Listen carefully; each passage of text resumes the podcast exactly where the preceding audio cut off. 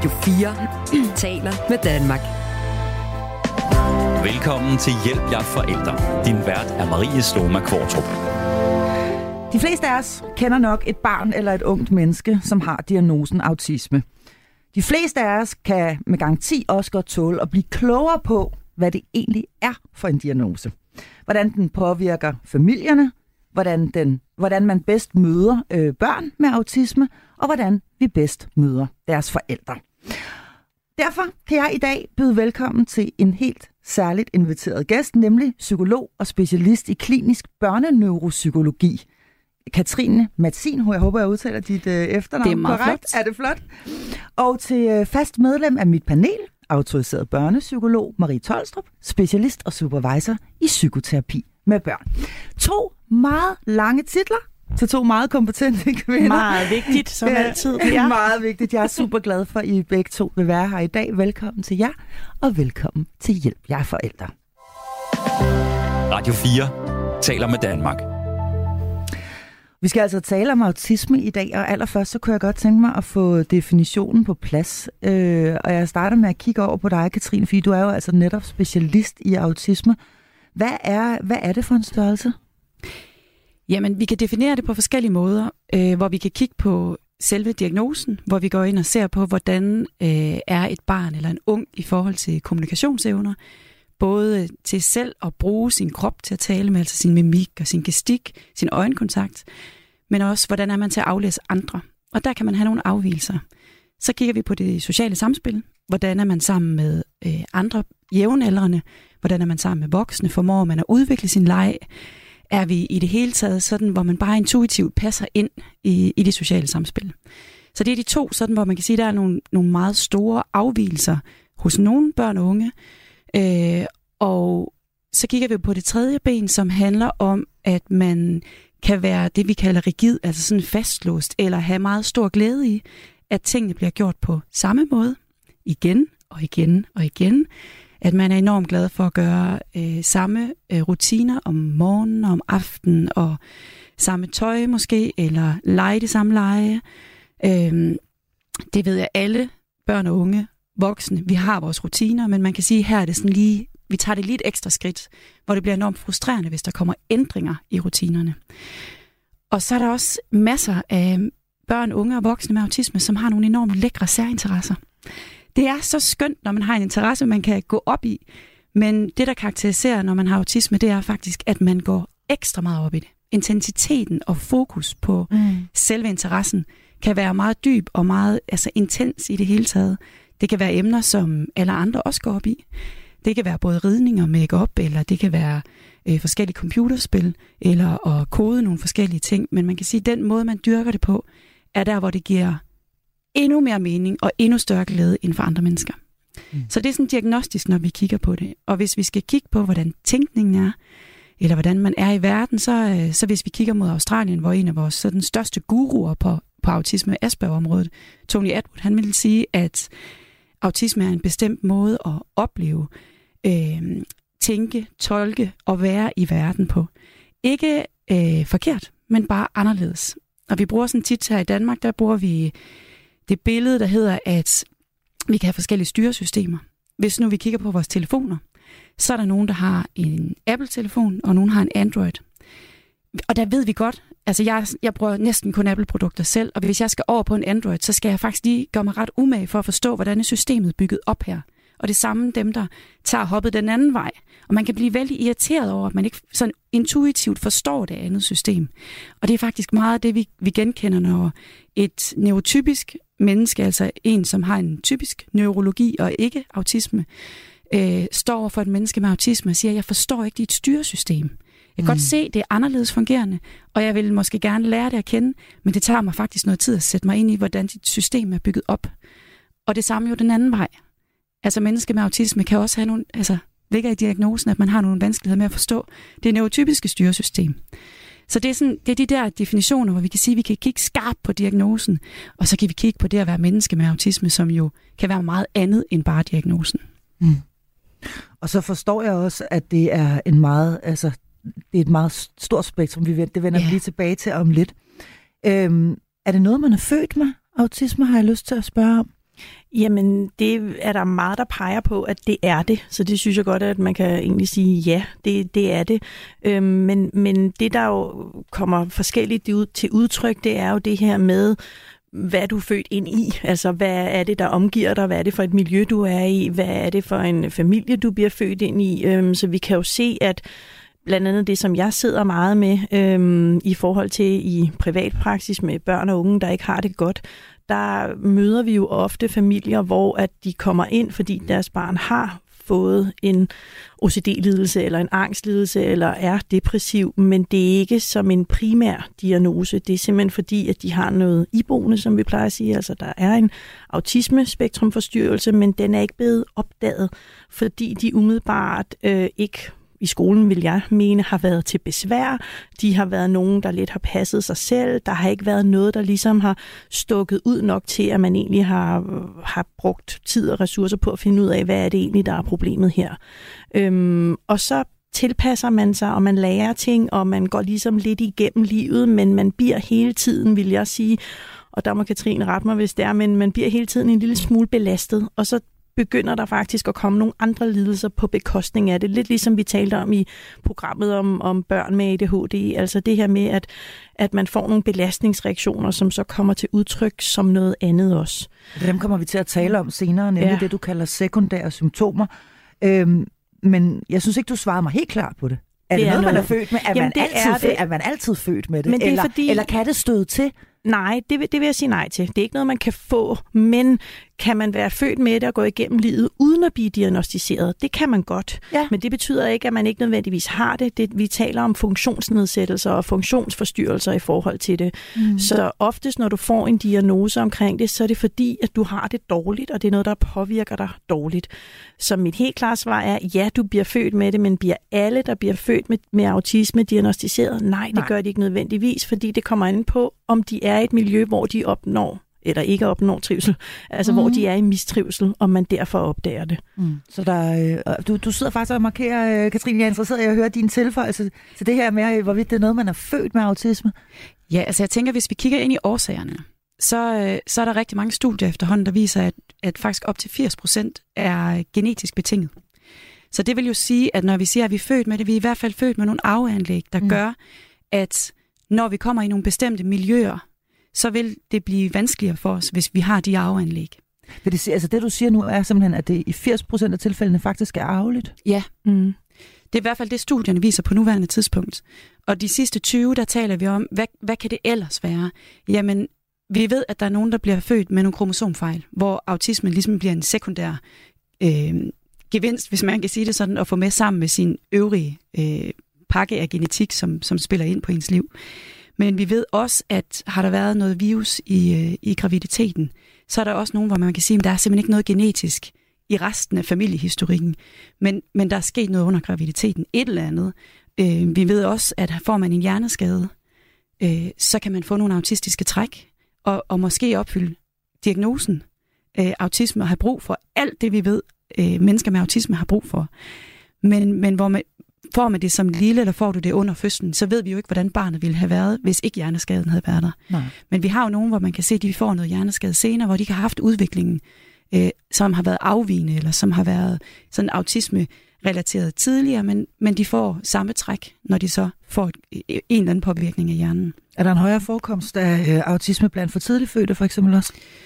Det ved jeg faktisk ikke nok om, men, men vi ser jo generelt, at børn, som som har en sårbar hjerne, om det så er for tidlig fødsel, og vi kan også snakke om, kan vide, hvorfor børn bliver for tidligt født. Børn, som ikke har et godt miljø inde i maven, øh, er den ene eller den anden årsag. Der vælger kroppen jo helt naturligt at sige, det er ikke godt for barnet at være her, og nu kommer det ud. Så der er også, altså vi kan kigge på, kan vide, hvad det er, der gør, at for tidligt fødte børn er den ene eller den anden årsag faktisk bliver for tidligt født. Er det fordi, der er et sårbart nervesystem, som har det svært? Eller er det virus? Er det, er det et eller andet, som moren får? Men, men nogle gange skal vi også huske på, at de børn, der har det svært, når de kommer ud, de havde det måske også svært inde i maven, mm. af den ene eller den anden årsag. Så man kan jo tale om netop den her øgede sårbarhed ja. i forhold til forskellige ting, og der er det at være for tidligt født en af de faktorer, når man taler om en øget sårbarhed i, på kryds af forskellige sådan, ja, mm. lidelser. Godt. Øhm, hvornår er det mest almindeligt, altså kan man sige noget som helst om det, hvornår er det mest almindeligt, at autisme sådan opdages øh, og diagnostiseres, eller er der bare altså, øh, en verden til forskel på det? Altså de fleste, som har det, vi kalder infantil autisme, altså der, hvor det sådan er helt tydeligt før tre års alderen, de bliver diagnostiseret, mens de er i småbørnsalderen. Øh, fordi der er det så tydeligt, at der er nogle helt klare afvielser, allerede når de kommer i vuggestue, dagpleje, børnehave.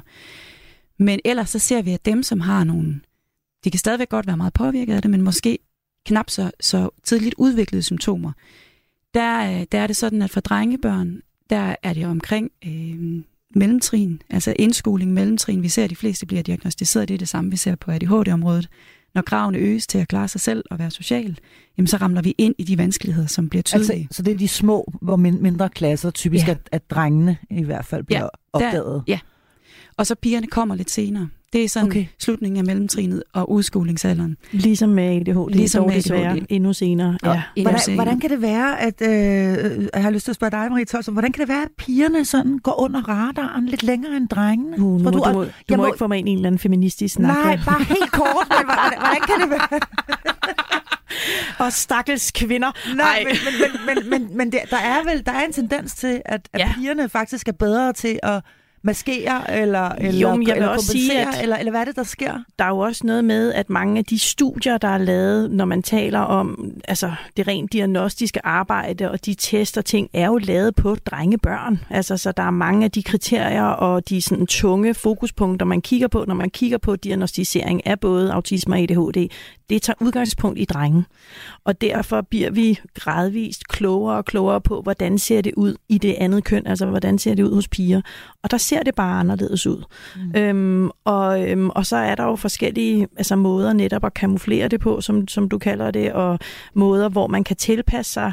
Øhm, men jeg vil sige, at, at det handler også nogle gange om, at, at pigerne lidt mere altså, bliver glemt, vil jeg nok, uden at være alt for fræk at sige. Jeg ved ikke, hvad tænker du, Katrine? Øh, jeg tænker, at det vi ved omkring pigerne handler også rigtig meget om, at mange af de interesser, pigerne har, er ikke øh, nogen, der er socialt uacceptable eller helt særlige, som de er hos nogle af drengene. Øh, når man går op i makeup, når man går op i at gå til ridning, mm. eller man går op i et bestemt boyband, eller øh, K-pop-band, ja, eller man går op sige, i manga, ja, ja. Jamen, manga, så er det noget, som, som andre piger også gør. Og så er det faktisk svært at opdage. Så er det først, når vi ser intensiteten af det, at det bliver svært. Og samtidig så ser vi også piger, som, øh, som for mange vedkommende i hvert fald har en stor social rettighed. Der er nogle evner til at kopiere veninder, for eksempel. Når jeg snakker med unge piger, når jeg spørger, hvorfor gør du det her? Hvorfor går du til den fest? Jamen, det er, fordi mine veninder gør det. Har du lyst til det? Nej. Mm-hmm. Det er alt for overvældende. Mm-hmm. Men jeg ved, jeg skal. Mm-hmm. Og der, der er mm. nogle af drengene lidt mere kompromilløse. Og siger, at det, det, enten kan de ikke finde ud af det, eller de siger, at jeg kan slet ikke overskue det. Eller det har jeg ikke lyst til, så det gør jeg ikke. Men, men der sker noget hos pigerne, altså, hvor det faktisk bliver svært at opdage, hvor, hvor meget på overarbejde de er. Ja. Fordi de passer ind. Og, og er, det, er det, kan man sige, øh, er det det, som, som børn og unge med autisme i virkeligheden er det meste af tiden på overarbejde? Meget. Hvis vi nu skal bruge bare sådan helt almindelig sprog, som alle kan forstå. De er enormt meget på overarbejde. Og øh, det jeg ofte snakker med børn og unge om, når jeg sådan, og deres forældre også, når vi laver indsatser til dem, og siger, hvad skal vi gøre? Så har vi enormt meget fokus på alt det pædagogiske. Men hvis vi spørger børnene, hvad er det, du ønsker allermest? Så siger de oftest lige så stille, jeg vil bare gerne have en ven. Og man kan mm. blive helt berørt, øh, fordi vi har så travlt med at, at, at få dem til at, at passe ind, og få dem til at... Øh, øh, være tilstrækkelige og fuldføre og, ja. folkeskolen. Og sådan, hvor, hvor nogle gange så kan jeg godt tænke, ja, og det er en smuk agenda, fordi det passer rigtig godt til vores samfund. Men de har så enormt stort energiforbrug på at forsøge at passe ind i det sociale og forsøge at finde deres plads i jævnaldrende flokken, eller dem, der er lidt ældre, eller dem, der er lidt yngre, hvor de nu end passer ind. Og de er på et ekstremt stykke overarbejde for at finde ud af, hvor er min plads? Mm. Hvordan modtager jeg undervisning? Hvordan lever jeg op til mine forældres krav derhjemme? Og, og når man så ikke gør det på flere punkter, så er man altid på overarbejde og plus når man har svært ved at forstå, hvad man gør galt. Mm. Og det er ikke fordi, at man nødvendigvis ikke er, er velbegavet nok til at forstå det, men fordi, at det er så komplekst, det som mange neurotypiske tager for givet i forhold til sociale interaktioner. Så der er både et overarbejde i forhold til at blive overstimuleret og overvældet, men også i forhold til at prøve at forstå, hvorfor at man ikke passer ind, og hvorfor, når man selv sagde det, de andre sagde, hvorfor var det så forkert, eller hvorfor grinede de ikke, eller altså, der er ligesom en masse mm. overvejelser i forhold til det, og det er også lidt den der med at gemme sig i forhold til det, at jeg synes, at jeg oplever meget, hvor jeg sidder, jamen er barnet eller den unge ikke til besvær i skoleregi, så ser vi dem ikke før meget, meget sent. Og så kan det godt være forældre, der i overvis har kæmpet med et barn, der kommer hjem fra skole og er fuldstændig udbrændt og hvor forældrene er meget frustrerede sidder i skolen og siger, oplever slet ikke, nej, vi ser bare et sødt, øh, velmenende barn, der sidder der og smiler til alle, og der er slet ikke noget som helst problem. Mm. Men hvor det overarbejde i den grad kommer til udtryk i hjemmet, som en, en reaktion på, hvad de har måttet udholde og være i hele dagen. Og hvad kan det så typisk være for nogle reaktioner, man kan opleve der? Altså når man har været på overarbejde og har siddet og forsøgt, og forsøgt at forstå et nyt styr, øh, som du, jeg synes, det er et fantastisk billede, man kan også sammenligne det med Mac og PC. Vi kender alle sammen mm. det her med, shit mand, jeg er ikke vant til at arbejde på, på en PC, og det skal jeg så lige pludselig i dag, og samtidig skal jeg faktisk øh, præstere noget og aflevere noget og alt muligt. Øhm, jeg synes, det er et, et, et fantastisk billede, der er nemt at relatere til. Hvis, hvis vi, hvad, er det, hvad er det typisk for nogle, for nogle øh, reaktioner, de så kan have, når de har siddet og bakset med det hele dagen, eller deres hjerner har kørt, været på overarbejde? Jamen i virkeligheden kan du jo sammenligne det med, hvis, hvis du som voksen har været på arbejde en hel dag, og din chef er blevet ved med at komme ind med opgaver, og du har sagt, ah, det ved jeg ikke, og det skal jeg lige, og du ved, det, det er væltet ind over dig. Så hvad sker du, når du, når du træder ud af din arbejdsplads? Du får hovedpine. Nogen får kvalme. Nogen får ondt i maven. Øh, nogen øh, har brug for at skærme sig fra alt stimuli, altså lys, lyd, og bliver faktisk sådan sensitiv. Og har, altså, når du så kommer hjem, hvis der er nogen, der begynder at smaske, eller du ved, øh, kniven på tallerkenen. Mm. Man kan sådan næsten brænde helt af i sit hoved. Og råbe, smæk med dørene, gemme sig ned under bordet. Det er jo det samme, der sker hos et stresset nervesystem, hos et barn. Der, er det, der er det, kan man bare ikke sige, vil du være sød eller være med det der. Der har man ikke nødvendigvis de redskaber, også når man er presset så langt ud. Så der er det det, vi kalder regulære nedsmeltninger hos nogen. Og det det, hvor vi skal huske at skelne mellem, hvad er en nedsmeltning, som som simpelthen er udtryk for et nervesystem, som er så overbelastet, at det ikke kan gøre for det. Nu lukker det simpelthen bare damp ud. Og det er der, hvor, hvor man kan sige, barnet er skamfuldt efterfølgende, øh, undskylder eller vil ikke snakke om det, fordi det kan være svært at, at, at være i. Det kan også være svært at huske i det hele taget, hvad der skete. Og så det, hvor man får altså, et vredesudbrud. Altså mm. der, hvor man siger, okay, alt vrede stopper, hvis jeg giver dig den slikkepind, som du bliver ved med at bede om. Mm. Det er jo sådan en, jeg vil bare bestemme, men de fleste autistiske børn, de vil ikke bestemme på den måde. De har bare enormt svært ved at være i verden, så hvis vi giver dem slikkepinden, så stopper de ikke. Altså, mm. de, bliver, de bliver ved, fordi de simpelthen er så overbelastet. Så når, så når først systemet det lukker luft ud, eller damp ud, jamen så kan det faktisk tage lang tid. Mange af de forældre, jeg snakker med, beskriver jo også, at når deres børn kommer hjem, enten har de brug for at gå ind på værelset og være i flere timer selv, eller også så skælder de ud. Øh, altså alle de her ting, hvor man bare kan tænke, what happened? Altså, har jeg gjort noget forkert? Har du gjort noget forkert? Øh, altså vrede? Simpelthen. Hos nogen, og hos nogen bliver det jo vendt indad. Nogen øh, er jo også, øh, altså, tager det jo på sig og siger, jeg er et dårligt menneske, jeg er ikke det barn, du havde håbet på at få, mor. Nogen begynder at skære i sig selv, fordi det er den måde, man kan mærke sig selv på, eller hvor man kan sige, det er en smerte, jeg kan mærke, det er ikke noget, jeg behøver at forklare, det kommer bare altså, så ved vi det simpelthen, der sker noget hjernekemisk med, at man får noget, nogle stoffer, som ligesom giver noget endorfiner, noget, som, som giver fred i en. Og, og, og det er jo dem, der nogle gange kan være svære at opdage, øh, fordi det, det foregår i det skjulte. Øh, og, og det bliver enormt svært med dem, som vender det indad, fordi det, det er en helt anden måde at reagere på, hvor vi også nogle gange for sent faktisk bliver bekymret ja. for dem. Og også i forhold til, at vi ser jo også en overpræsentation i forhold til øh, unge især med autisme og spiseforstyrrelser. Altså hvor de faktisk når at blive opdaget på, grund, på baggrund af en spiseforstyrrelse, altså en meget, meget lav BMI, hvor man bliver bekymret altså i forhold til hele det, det fysiologiske, altså at de faktisk er ved at dø af sult. Og så bliver man jo nødt til at behandle en spiseforstyrrelse først, før end at man kan se ofte, jamen hov, det her er faktisk igen med udgangspunkt i en ikke opdaget autisme-spektrumforstyrrelse. Og nu er vi jo faktisk nærmest fremme ved de her sekundære Ja. symptomer, Ja. som vi, vi, har, vi har lovet lige at komme omkring. Øh, og vi kommer altså også omkring det her med, fordi det her med nedsmeltninger, det kender alle forældre. Altså ikke lige sige, så det kender alle. Ja. Og hvis man sidder og lytter med nu og tænker, gud, jamen øh, min datter havde der sådan en nedsmeltning der i går, da hun ikke måtte se bamse og kylling mere, eller hvad det nu var, så er det altså ikke det, vi taler om her. Vel, altså vi er nødt til lige at præcisere, at det skal være noget, der øh, foregår Det skal jo foregå over tid. Altså, og det er jo det der med at sige, vi, er, vi kan alle sammen blive overbelastet. Men et autistisk barn, som kontinuerligt over en længere periode er overbelastet, der vil det, vil det jo være det samme mønster, vi ser hver dag, når de vender hjem fra skole. Hver gang de har været til et arrangement hen i børnehaven, eller bare en helt almindelig dag. Mm. Mm. Det, det er meget vigtigt at få sagt. Det er godt, ja, du fik ja, den det med. er bare tak. vigtigt lige at præcisere, ja. fordi hvis man sidder nu og lytter med, så, øh, øh, så behøver man altså ikke at blive voldsomt bekymret over en, en ugenlig øh, nedsmeltning. Eller, Nej, det Øh, øh, tror jeg, eller- vi eller- også kan ikke genkende til hjemme hos os selv. Præcis, eller en daglig, øh, og især ikke øh, hos, øh, i, i, i, visse alders, øh, Ja. i, i visse aldersgrupper. Øhm, eller i forbindelse med skolestart, Sten har jeg selv øh, lige i øjeblikket, ikke?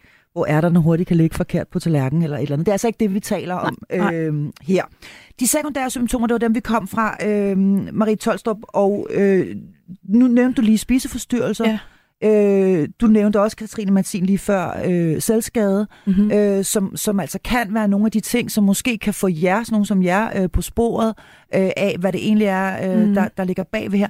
Hvad er ellers de mest almindelige sekundære symptomer? Jamen altså angstlidelserne, helt klart. Øhm, og især øh, det, som vi vil kalde separationsangst, altså en frygt for at blive adskilt fra nærmeste omsorgsgiver, som er noget, vi altså som er en del af normaludviklingen hos de mindre børn, øh, hvor der jo er den her frygt for, hvor er mor, og man helst kravler lidt væk og kigger sig tilbage, og de her ting, som også går lidt længere op i, i børnelivet. Men Øh, det er også noget, vi behandler, når vi taler om en, som vi siger, en, en isoleret separationsangst, altså hvor der ikke er andet til stede. Så er det noget, vi går ind og behandler og ser typisk hos børn i sådan 8-9-10 års alderen.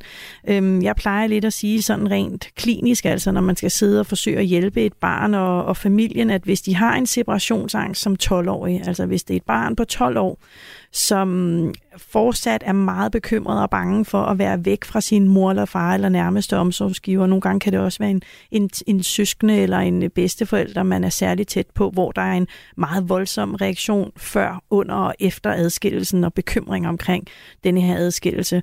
Øhm, så bliver man nødt til at være opmærksom på, om der kan være noget andet, fordi denne her adskillelse i angstlidelserne taler man jo om, at man ofte er bange for, at man selv kommer til skade, eller at der sker noget med ens omsorgsgiver, øh, men når vi taler om autisme, og for den sags skyld igen også øh, ADHD, så handler det ofte om, at man faktisk har brug for sin nærmeste omsorgsgiver til at være lidt en oversætter i verden, til at være en af dem, der husker en på ting, hjælper en, minder en om det, og en, som man lovligt kan trække sig tilbage ved og have lidt en, en sikker base, hvis man taler ligesom ud fra de helt små og, og tilknytningen, men det her med, at man har en wingman, synes jeg næsten også er et, øh, et godt udtryk.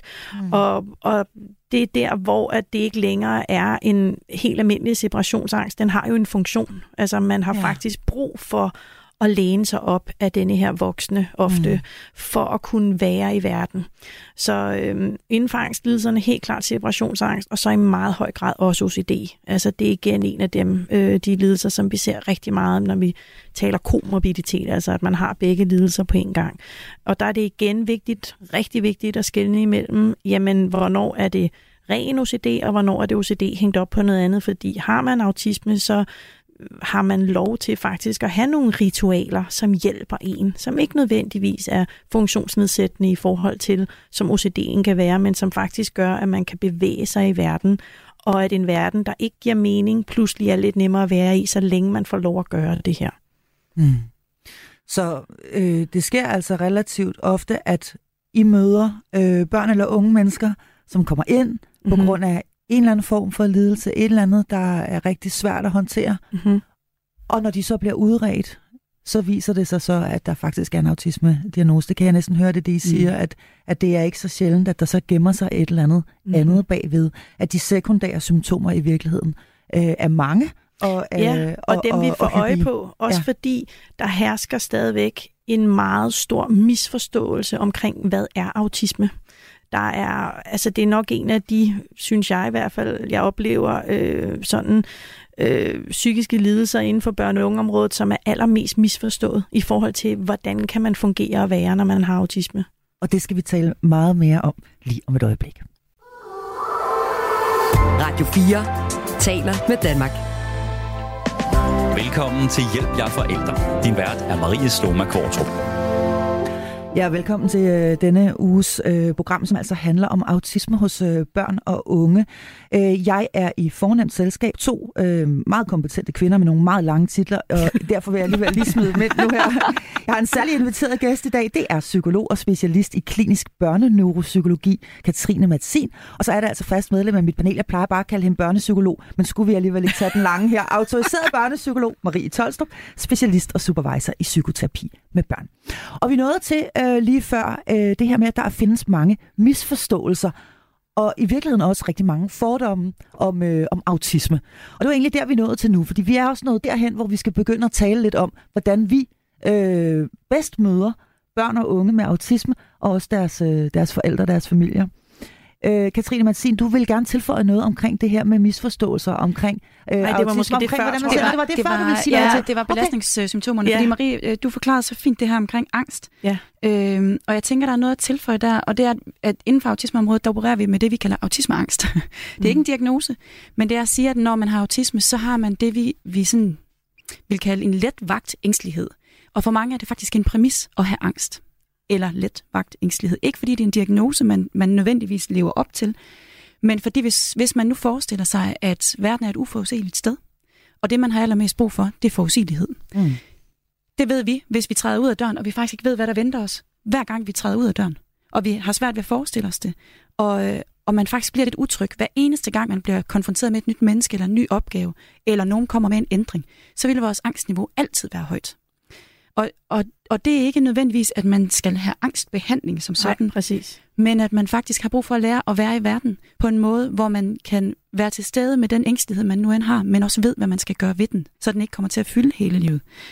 Og så tænkte jeg, at øh, noget af det, som vi ikke lige kom så meget omkring før, det var også depression. Ja. Vi ser jo rigtig mange, som, øh, som kommer ind i psykiatrien eller privat regi. Især de unge, vil jeg sige. Især de ja. unge, øh, men som kommer på baggrund af depressive symptomer. Ja og, og har det svært, og har håbløshed over livet, og mindre selvværd, og selvbebrejdelser, og altså humøret er bare generelt lavt, og tristheden er høj, øh, som ikke rigtig kan sætte en finger på, hvad det er. Mm. Og nogen, særligt unge, går jo relativt længe øh, til psykolog, inden man når at opdage, at der kan være nogle vanskeligheder, som ligger ja. nedenunder. Mm. Og der er det enormt vigtigt, at vi hjælper dem med at forstå, hvad er årsagen til, at mm. du bliver ved med at blive deprimeret, eller bliver ved med at opleve angst. Mm. For det er der jo en årsag til. Og det er smadret godt, fordi nu, det bringer mig nemlig frem til det næste, fordi det her, det her der handler om udredninger, mm. hvorvidt det egentlig, øh, fordi man kan jo sidde og lytte med nu, og man kan have et barn eller, eller, eller et ung menneske derhjemme, som man af den ene eller den anden grund er bekymret for, og man kan lytte nu og tænke, det passer, der er måske noget af det der, der i virkeligheden passer meget godt mm. øh, på, på mit barn. Øh, hvad er det udredningen kan, Marie Tolstrup? Altså hvorfor, hvor, og hvorfor er den overhovedet vigtig? Jamen altså, jeg er jo fortaler for, at man finder ud af, hvorfor man har det, som man har det, fordi at der er den skole, at så mener jeg, at man bedst kan gå ind og hjælpe. Øhm, og en udredning består af forskellige sådan, man kan jo kalde dem øh, både neuropsykologiske test, og nu peger jeg på Katrine, fordi hun er jo neuropsykologen i vores fornemme selskab her. Øhm, og der er, altså det er vigtigt, at man går ind og taler med historik, og allerede går langt tilbage i barnelivet i forhold til at få øje på forskellige symptomer, øhm, som skal være til stede ganske tidligt, afhængig af, hvad det er for en diagnose inden for det her spektrum som vi taler om. Men udredningen er vigtig, fordi at hvis man netop kommer hos sådan en som mig og har en OCD-lidelse eller har en angstlidelse, som ikke længere bare er noget, man kan kalde en, en del af livet og at navigere i det og have autisme, så er det rigtig vigtigt, at jeg ikke i behandlingen griber det andet, som var det i godsøjen bare en OCD-lidelse, fordi så vil jeg gå ind og behandle med en god del enten øh, eksponering og gøre en masse ting af det, man normalt ville gøre, eller jeg vil bruge en anden metode, hvor man lærer, at det er sådan set bare en tanke, den skal du lære at lade være. Og det vil ikke virke efter hensigten, hvis man har en øh, uopdaget autisme eller ADHD for den sags skyld. Så vil det faktisk gøre det værre. Øhm, og samtidig er det jo sindssygt vigtigt. En ting er at behandle de sekundære symptomer, så skal man jo have lov at være i et hjem og et miljø og i en faglig altså, kontekst, som hjælper dig med at kunne få din udviklingsstil bedst på vej. Fordi alle har altså mulighed for udvikling, men det er klart, er man i en kontekst, hvor man ikke får mulighed for at lære efter de vanskeligheder og udfordringer, man har, så vil man jo blive belastet. Så mm. det er altafgørende i forhold til det. Og der er nogen, der, der var en, der sagde til mig forleden, handler det ikke bare om, at kommunen skal åbne en kasse? Altså øh, jo, groft sagt, men, men, men der er jo også et kæmpe element i selvforståelsen. Altså det her med at lære at navigere i, det her er sådan, jeg er, og det er mhm. okay. Her skal jeg passe på mig selv. Nej, jeg skal ikke gå hen til tre fester i træk, eller hvad det nu kan være, eller okay, det vil jeg gerne, men her kommer prisen, jeg så skal betale, så det skal jeg sørge for at passe på mig selv bagefter. Så der er et stort selvforståelseselement, som jeg ofte er meget ked af ikke bliver talt ind i, for det er faktisk også der, depressionen kan komme, og angst, altså symptomerne kan blive forhøjet. For nogle gange taler vi også ind i, jamen, at man kan bruge den angst, man mærker, som ikke nødvendigvis er nok til, at man diagnostiserer det, men den er et pejlemærke. Altså, når det er, at den stiger, så er der noget, der ikke fungerer ordentligt, og så bliver vi nødt til at kigge på det, for at den lige når ned på et niveau, hvor man kan være i den igen. Så det i min optik er en udredning altafgørende for at opnå trivsel. Og jeg tænker, at vi kan faktisk supplere det, for vi har forskning på autismeområdet, Sådan. som viser, at øh, det at få en øh, diagnose så tidligt som muligt, er den største beskyttelse for at opnå øh, så god livskvalitet som muligt senere hen, og også øh, tilknytning til arbejdsmarkedet og uddannelse og alt det her. Og det handler jo i bund og grund om, at man har brug for den støtte, som mm. følger med, mm. og den forståelse. Øh, i dagens Danmark er det ikke kommunekasser, der står på vid åb- åbning, selvom man får en diagnose. Nej. Men der er stadigvæk noget, som du også siger, at man begynder at forstå sig selv. Mm. I første omgang er det jo ens forældre, der begynder at få andre ord for det. Øh, og der tænker jeg faktisk, at når vi starter der, nu snakkede du tidligere omkring det her med angst og separationsangst og relationsdannelse. Mm. Øh, der er skyllet nogle vældige bølger ind over øh, sådan det pædagogiske område og, og familieterapi og alt muligt i løbet af de sådan, sidste par årtier, der handler rigtig meget om at kigge på relationer. Og det er godt. Det er godt for rigtig mange af os at kigge på, hvordan vi danner vores relationer, og hvordan vi kan gøre dem bedre. Men det at danne relationer for børn med autisme er en lille smule anderledes. Og der er det enormt vigtigt, at vi ikke kun fokuserer på, øh, om mor øh, skal væk fra barnet, eller hvordan, men at vi faktisk også går ind og kigger på den støttedel, der er. Mm. Og når vi udreder, eller når vi forstår, her er et barn med autisme, vi har brug for at arbejde, måske med noget separationsangst, så skal vi sætte noget andet i stedet for. Øh, og vi skal arbejde ind i hele den pædagogiske tilgang. Mm. Ellers så så bliver det ved med at være der, og ja. det bliver ved med at være svært, og man bliver ved med at have svært ved de samme ting. Og det bliver ofte værre. Ja. Altså, man kommer faktisk til at gøre det mere skidt, og det er også det, apropos de misforståelser, du også taler ind i, Katrine, det her med, som Marie prøvede at få os til at tale om. Nu har vi bare totalt overtaget her. Men, men det, er jo også, det er jo også nogle af de ting, som jeg i hvert fald møder, og hvor jeg, øh, mit hjerte bløder ekstra meget for de forældre, der er blevet så misforstået i forhold til mm. ikke at kunne, igen i godsøjne, skabe ordentlig kontakt til deres barn. Altså, der er en sorg forbundet med at have et barn, der ikke trives, som, altså, og jeg får igen lyst til at sige det gode engelske udtryk, altså, you're only as happy as your unhappiest child. Og det er så sandt, så som det er sagt. Ja, og ja. den mistænkeliggørelse og skam og skyld, som forældre oplever generelt, når barnet er i mistrivelse, men jeg oplever det særligt omkring både autisme og ADHD, fordi at fra udenfra, nu må du også bare opdrage dit barn, Jamen, nu skal du også mm. bare, hvorfor sagde du ikke nej, hvorfor giver du en slikpind, når han lige er gået amok, eller hvorfor giver du efter her, eller og det, det, der, der kunne jeg virkelig godt tænke mig, at man i stedet for fik en nysgerrighed på det, fordi det er de færreste forældre, der sådan set bare giver efter første gang for sjov. Mm. Og, og nu er vi lige præcis fremme ved det. Du yes. er så dygtig, Marie Tolster, fordi det er præcis det her, jeg meget tak, gerne tak, vil tak. hen til. Og, det er de titler, Marie.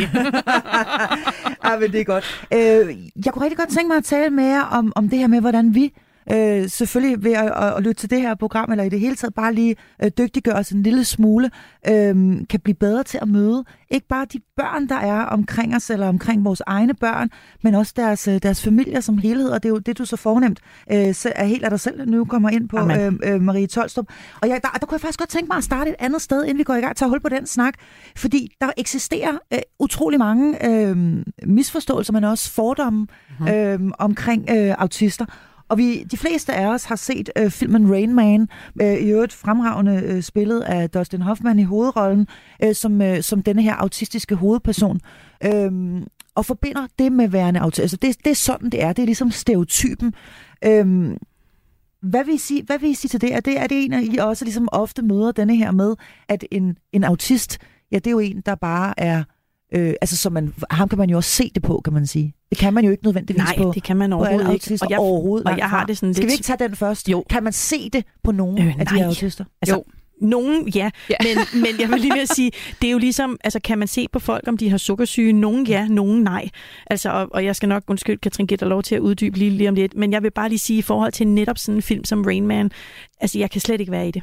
Altså det må jeg bare sige, jeg synes ikke, den har gjort øh, noget særligt godt. Øh, altså, men det er mere fordi, i min optik, der går den ind og forstærker et meget øh, stigmatiserende syn på, hvordan det er at have autisme. Mm. At enten så er man meget, meget, meget, meget klog og kan alt og ved alt, eller også så, øh, så kan man nærmest ingenting. Altså det bliver meget unuanceret og, og igen meget stigmatiserende. Men Katrine, nu vil jeg lade dig. Nej, jeg tænker, at vi, der er jo en grund til, at en fordom er opstået, Mm. om at man kan se det. Fordi dem, der har en helt tydelig autisme fra de er helt små, der kan vi jo se, at der er noget anderledes i kontakten. Og det, det er jo som det er. Ja. Men, men hvis man først bliver diagnostiseret senere op, så er der jo nogen, hvor man godt kan se, at de er lidt afvigende i øjenkontakten. De er lidt særlige i deres måde at have deres krop på, hvor den er lidt mere stiv. Men langt, langt, langt de fleste, for, altså har du brug for at være sammen med dem i, i ret lang tid. Og en af fordommene er også... Og måske øh, flere år. I måske flere år, er i ja, samme ja, klasse. altså, eller, ja. Jo, og Ja. en ikke fagperson, vil jeg også få påstå, Ja. kan altså ikke se det nødvendigvis. Nej, nej. Det kan godt være, at vi lige har nogle særlige briller på, hvor vi kan, men, men de fleste vil ikke kunne sige, Nå, det, jeg tænkte nok det, at der sad du og havde autisme. Altså, det, det, er, ikke, det er i hvert fald ikke det, jeg oplever. Øhm, ja, Men, men jeg tror, altså en, en typisk fordom, det er, at hvis ikke du kan holde øjenkontakt, Ja. Så, altså, eller hvis du kan holde øjenkontakt, så kan Ja. du ikke have autisme. Nej. Og den er vi nødt til lige at lægge fuldstændig i den graven. må meget gerne dø. Den skal Øh, afleves. den Den skal fordi der er, massevis af, der er massevis af autister, som sagtens skal holde øjenkontakt. Fuldstændig. Og der er rigtig mange kvinder, som har øvet sig på det i rigtig mange år, Mm-hmm. men hvor det er ubehageligt, men de ved, at man skal. Og så gør de det. Og så gør de det. Uden at det bliver akavet, for der er også Ja. nogen, der siger, at så holder man øje- øjenkontakt og stiger hele tiden. Det er ikke det, vi taler om. Mhm. Det, det kan simpelthen ikke være en præmis, der bør stå alene. Mhm. Øhm, En anden fordom, fordi vi skal nå dem, vi skal nå Ja. mange, øh, og, og tiden øh, løber jo bare derud af. En anden fordom, det er, at, øh, at autister mangler empati. Jamen, jeg bliver så træt. Jamen, altså, jeg bliver så Verdens træt. største suk langt ned i maven Jamen, det, her. var, det, kom, det var næsten rart. Ej, men det, jeg vil sige igen, gigantisk misforståelse. Øhm, og der, hvor jeg møder det, det er i forhold til, at øhm, ja, et eksempel, at et barn i børnehave, skole, øh, ser en, der græder, ser en, der har det skidt, øhm, siger, er du okay? Gå din vej, og vender sig om og går. Mm. Det er faktisk ikke, fordi barnet mangler empati. Det er, fordi barnet fik at vide, gå din vej og gør det, der bliver spurgt om eller bedt om. Øhm, samtidig handler det jo ofte om, at har man autisme, så bliver man faktisk oftere overvældet af andres følelser og fornemmelser i et rum, om man vil. Så kommer man ind et sted, hvor der måske er konflikter eller skænderier, eller nogen bare har det skidt, så kan det faktisk føles enormt belastende og overvældende og overstimulerende, og så trækker man sig. Mm. Så det handler ikke om, at man ikke har empati. Det handler både, altså det handler om så mange andre ting. Og jeg vil sige, at, at får man det forklaret og uddybet igen, afhængigt af, hvor på spektret man er, så har man fremragende, altså god mulighed for at forstå det. Mm. Øhm, men Katrin, du må hellere, jeg blev meget træt, kunne jeg mærke. Ja, jeg det er meget, du meget skal træt. Vi uddybe. skal, og vi skal, du må gerne uddybe, men, men øh, vi skal jo faktisk lige nå nogle flere. Altså manglende empati, vi kan bare aflive den. Er vi enige om det? Der er vel ikke så meget mere at sige. Fordi vi skal frem til en anden, som man kan kalde en øh, misforståelse, en fordom, eller måske i virkeligheden bare sådan en, en udbredt øh, øh, tvivl derude, øh, nemlig at øh, man kan blive autist af at blive vaccineret. Nu er vi en lille smule bange for Marie i det øjeblik, du sagde vaccine, fordi hun sidder allerede og har med skuldrene op. Jamen, Ja. Jeg kan slet ikke være i det.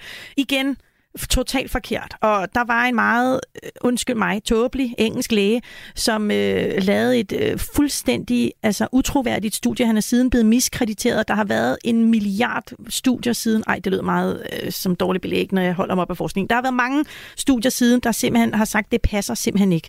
Og det var helt forfærdeligt, for vi taler om MFR-vaccinen i forhold til mæslinger, forsyge, røde hunde, hvor pludselig begyndte at komme udbrud i de her hæslige sygdomme, som vi jo nærmest har fået udryddet, fordi forældre blev rigtig bange for at vaccinere deres børn, fordi de troede, man kunne få autisme af dem. Igen, meget kort, det passer simpelthen ikke. Det er løgn. Og Godt. den er blevet aflevet lægeligt en, så mange gange, at det er... Altså, ja, der er en Den- grund den- til, at han må ikke længere man- kan fungere som læge. Den må man simpelthen ikke øh, Nej. tro på, ligesom man ikke må tro på de andre, som vi lige skal pløje igennem lynhurtigt. Lav, enten meget lav IQ eller meget, lav, øh, meget høj IQ. Det svar sådan relativt kort. Øh, Katrine Martin, øh, det er jo også en, en, en udbredt, øh, en udbredt øh, antagelse, eller Det vi ved forskningsmæssigt indtil videre, det er, at vi har akkurat samme fordeling af IQ.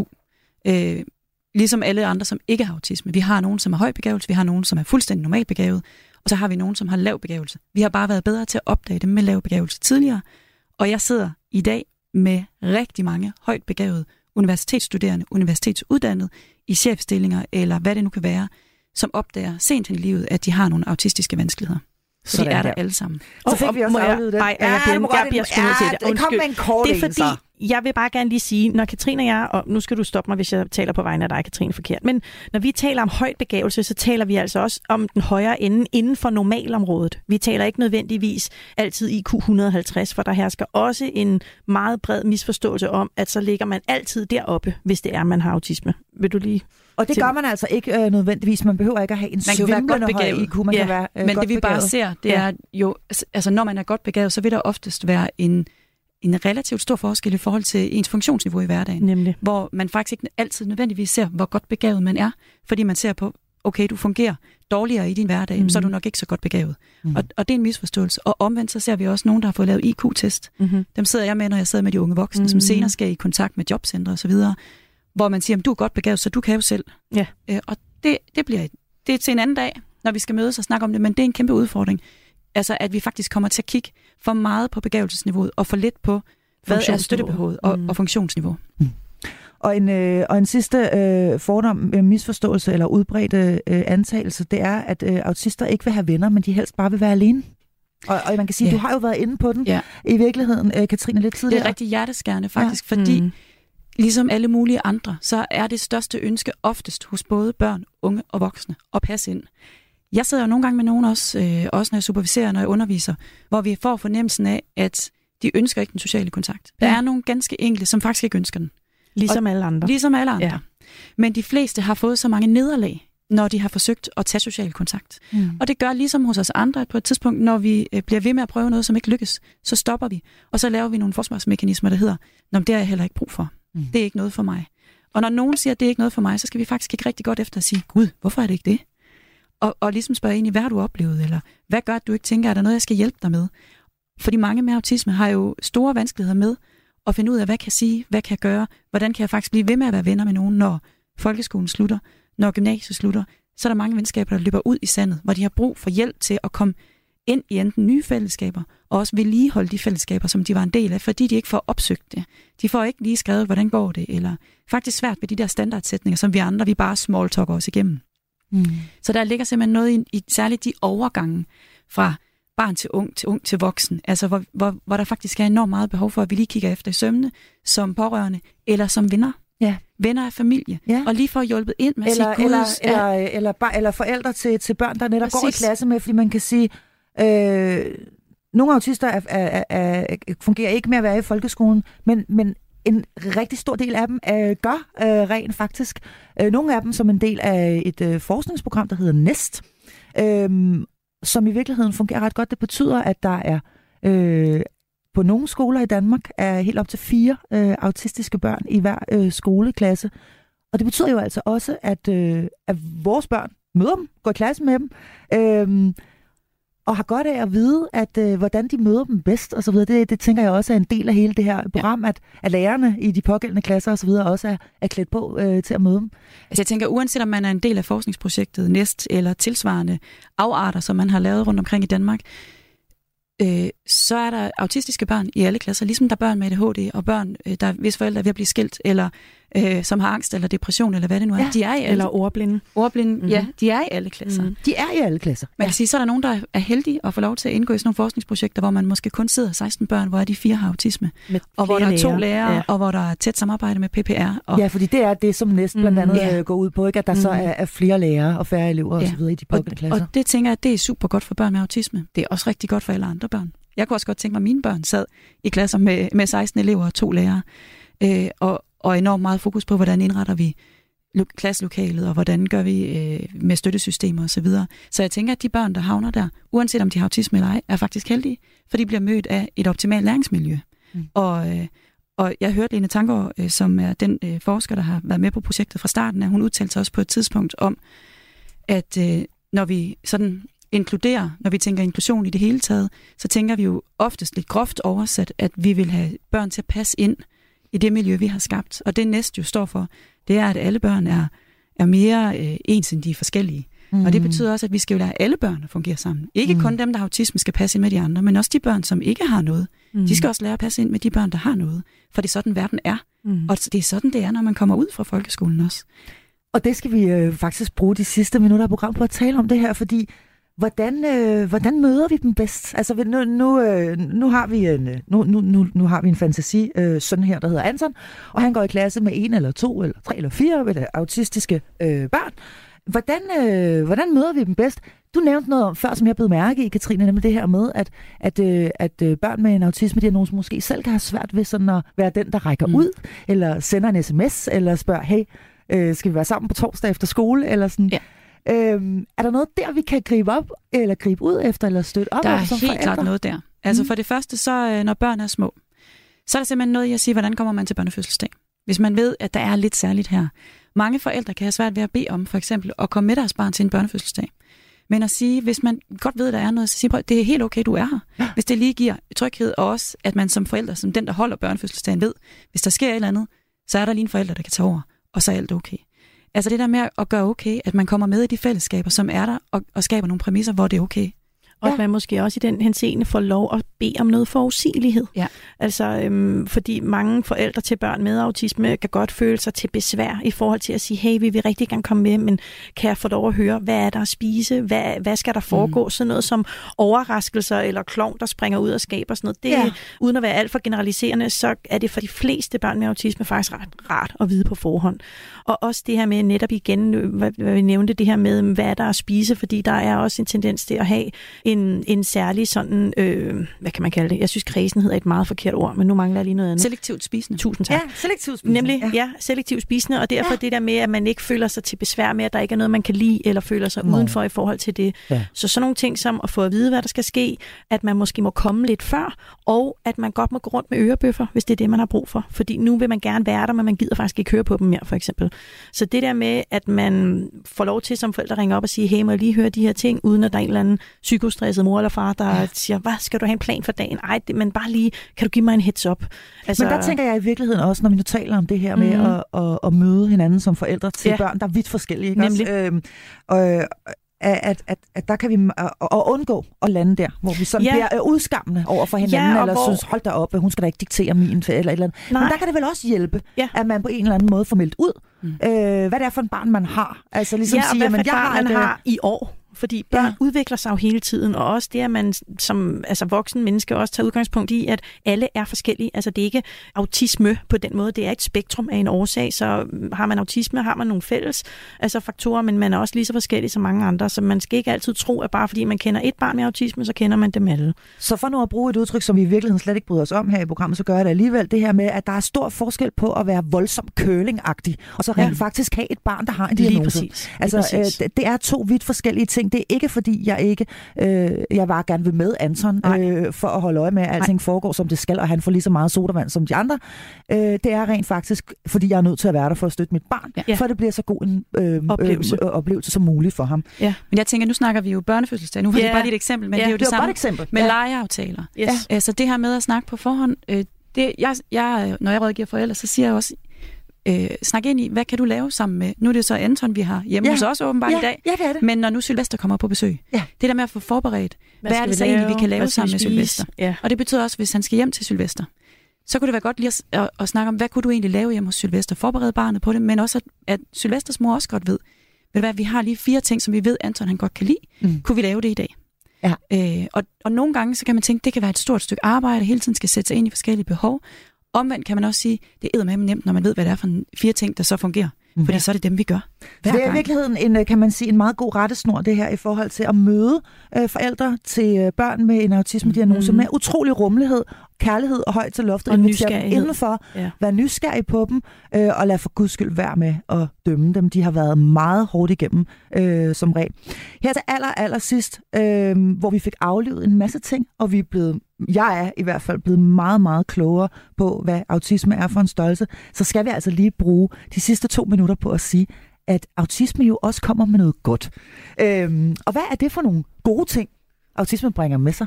Katrine Martin, du er specialist yeah. Ja. Det er fordi, tit så snakker vi om alt det, der er svært. Og det er så vigtigt for mig at få nævnt, at det her det er børn, unge og voksne, ligesom alle mulige andre, som også har styrkeområder. Og det er her, hvor vi skal huske på, for eksempel hvis man har en særlig interesse, så har man jo dyrket den med en vis intensitet, så man ved sindssygt meget om lige præcis det her, oftest i hvert fald.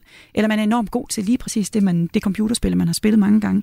Og det er faktisk noget, som giver ret stor street cred hos børn, hvis man er sindssygt god til et bestemt computerspil, eller til at sy, eller til at lægge en killer make op, eller hvad det nu kunne være. Ikke? Mm-hmm. Mm. Øhm, så er man også tit meget systematisk og analytisk. Altså man er glad for systemer. Det betyder også, at når man får systemer, så er man faktisk god til at følge dem. Øh, når man får instruktioner, hvis de er detaljerede nok, jamen så klarer man sig oftest meget bedre, end før man fik dem. Så det her med at huske på, det er faktisk en styrke, at hvis jeg giver dig, øh, netop som vi snakker om før, nogle desinger om, hvad er det, der skal ske her, jamen så er barnet enormt god til at følge dem, og vil gerne, bliver glad for det. Trives i rutiner. Trives i nogle opgaver, som man måske ikke, øh, som andre måske ikke synes er så fedt. Mm. Og så vil jeg bare sige den finurlige personlighed. Når vi først lærer nogen at kende, som har noget på hjerte, det er jo fedt. Ja, yeah. og så kan det også være en ven for livet. Det kan være en ven for livet, ikke præcis. Det kan være en ven. Jeg har i hvert fald selv en, ven. som har været min, øh, en af mine allerbedste venner hele mit liv. Øh, evigt trofast og fantastisk og med en autisme-diagnose. Så det må vi lige tilføje her til allersidst. Det kan gå hen og blive en ven for livet. Vi når desværre ikke mere. Det, at tiden går jo lynhurtigt i godt selskab, og godt selskab, det var jeg i hvert fald i i dag. Det var sammen med fast medlem af mit panel, børnepsykolog. Du får altså ikke den lange, I'm so sorry, børnepsykolog Marie Tolstrup. Det får Slå du til op. gengæld særlig inviteret gæst i dag, psykolog og specialist i klinisk børneneuropsykologi, Katrine Martin. Emnet her i dag, det var altså børn og unge med autisme, og øh, husk så, at du også finder alle andre udgaver af programmet her i Radio 4's app, eller der, hvor du ellers finder din podcast. Mit navn er Marie Sluma Kvartrup. Tak fordi du lyttede med. Jeg synes, det var rigtig hårdt at blive mor. Og jeg synes, det var råt og ensomt og svært. Da skuespiller Sofie Torp blev mor, måtte hun for første gang i livet sande, at det perfekte ikke altid er det rigtige. Jeg vil ikke kalde det et kollaps, men jeg var nede sådan og... Lyt med i det sidste måltid, når Sofie Torp er død i en time. Så jeg havde sådan en bevidsthed om, at jeg, jeg skal have noget hjælp på en eller anden måde. I Radio 4's app, eller der, hvor du lytter til podcast. Radio 4 taler med Danmark.